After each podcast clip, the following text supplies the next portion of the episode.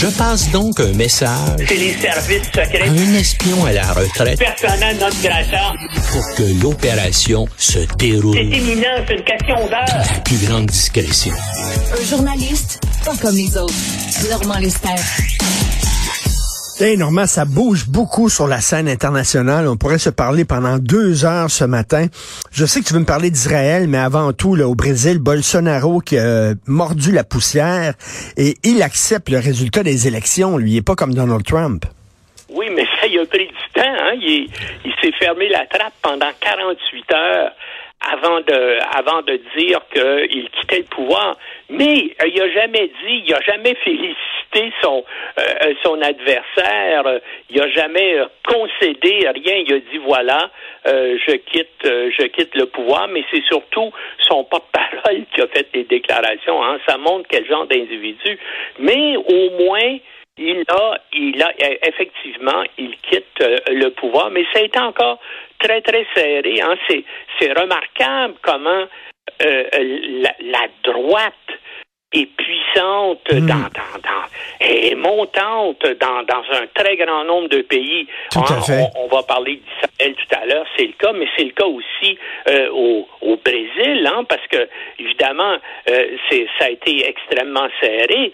Puis attends de voir euh, euh, euh, euh, dans quelques jours aux États-Unis, là, on, on va voir encore une fois si les républicains vont, ré- vont réussir à s'emparer de la Chambre des représentants et peut-être du Sénat, encore une fois, dans des élections extrêmement euh, serrées. Hein, ça, euh, la, la, la, la, la droite sur l'ensemble de la planète et la droite radicale, là, hein, euh, la droite là, euh, euh, fanatique, disons-le, est en train de monter dans, euh, euh, dans plusieurs pays et, et, et, et, bien sûr, la démocratie est menacée aussi un peu partout. Ben, euh, dont, Brésil- dont en Israël, là, justement, tu t'en parles aujourd'hui dans ta chronique, Netanyahou qui, euh, qui veut revenir.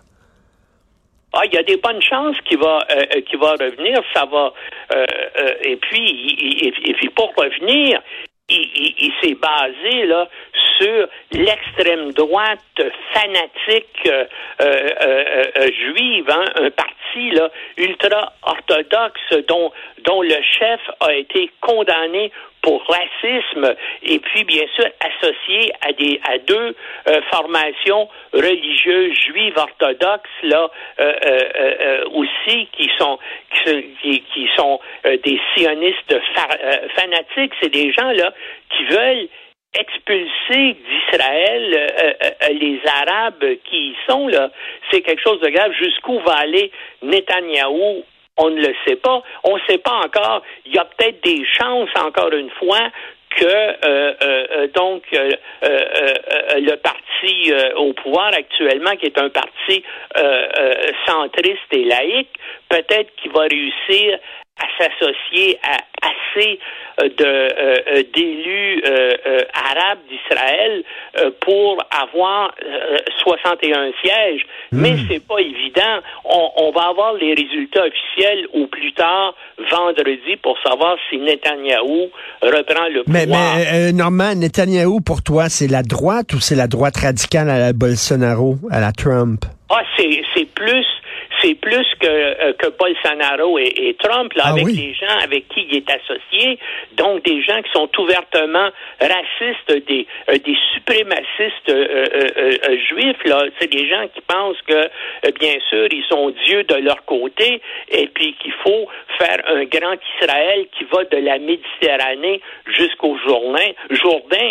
Euh, et puis bien sûr si, si si Trump prend le pouvoir ou les républicains euh, prend- prennent le pouvoir aux États-Unis, ben bien sûr euh, là euh, comme tu sais, est très très proche de euh, de Donald Trump. Hein, ils s'entendaient pour en prendre, pour reprendre l'expression, comme des larrons en foire, donc ça va augmenter. Mais même euh, Biden, euh, que- qu'est-ce que tu veux, les Américains ont toujours donné un soutien inconditionnel à Israël, mais ça va être extrêmement embêtant pour Biden, euh, qui, est, qui est plutôt centriste, plutôt laïque, d'appuyer donc un parti là qui est qui est qui est dominé par des fanatiques religieux euh, euh, d'extrême droite.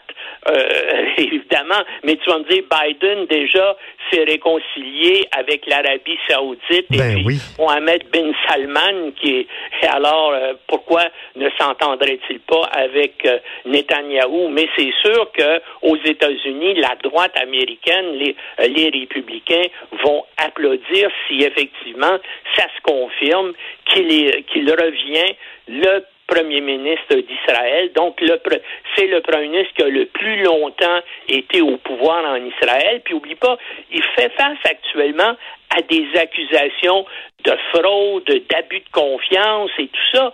Et puis là, il va être le premier ministre d'Israël. On va voir là, comment il va s'y prendre pour essayer d'éviter, parce que son procès doit commencer là, dans, euh, dans quelques jours. On va voir quelle manœuvre il va prendre, parce que c'est une, c'est une des raisons pourquoi ça, il sentait un besoin impératif de, de revenir en politique et devenir premier ministre. C'est pour éviter, évidemment, un procès qui pourrait l'amener en, en, prison.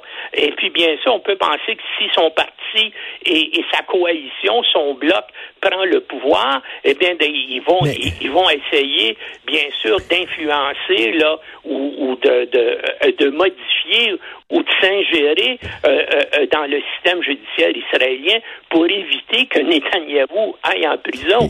Il est dans une situation qui est encore plus immédiate que Donald Trump, qui fait aussi face à des accusations criminelles, mais, oui, qui réussit, et... et... qui réussit toujours à reporter, bien sûr, les, euh, les accusations, tandis que Netanyahou a été accusé, le procès doit commencer. Et puis là, bien sûr, est-ce qu'on peut euh, euh, envoyer un premier ministre, un premier ministre israélien en prison?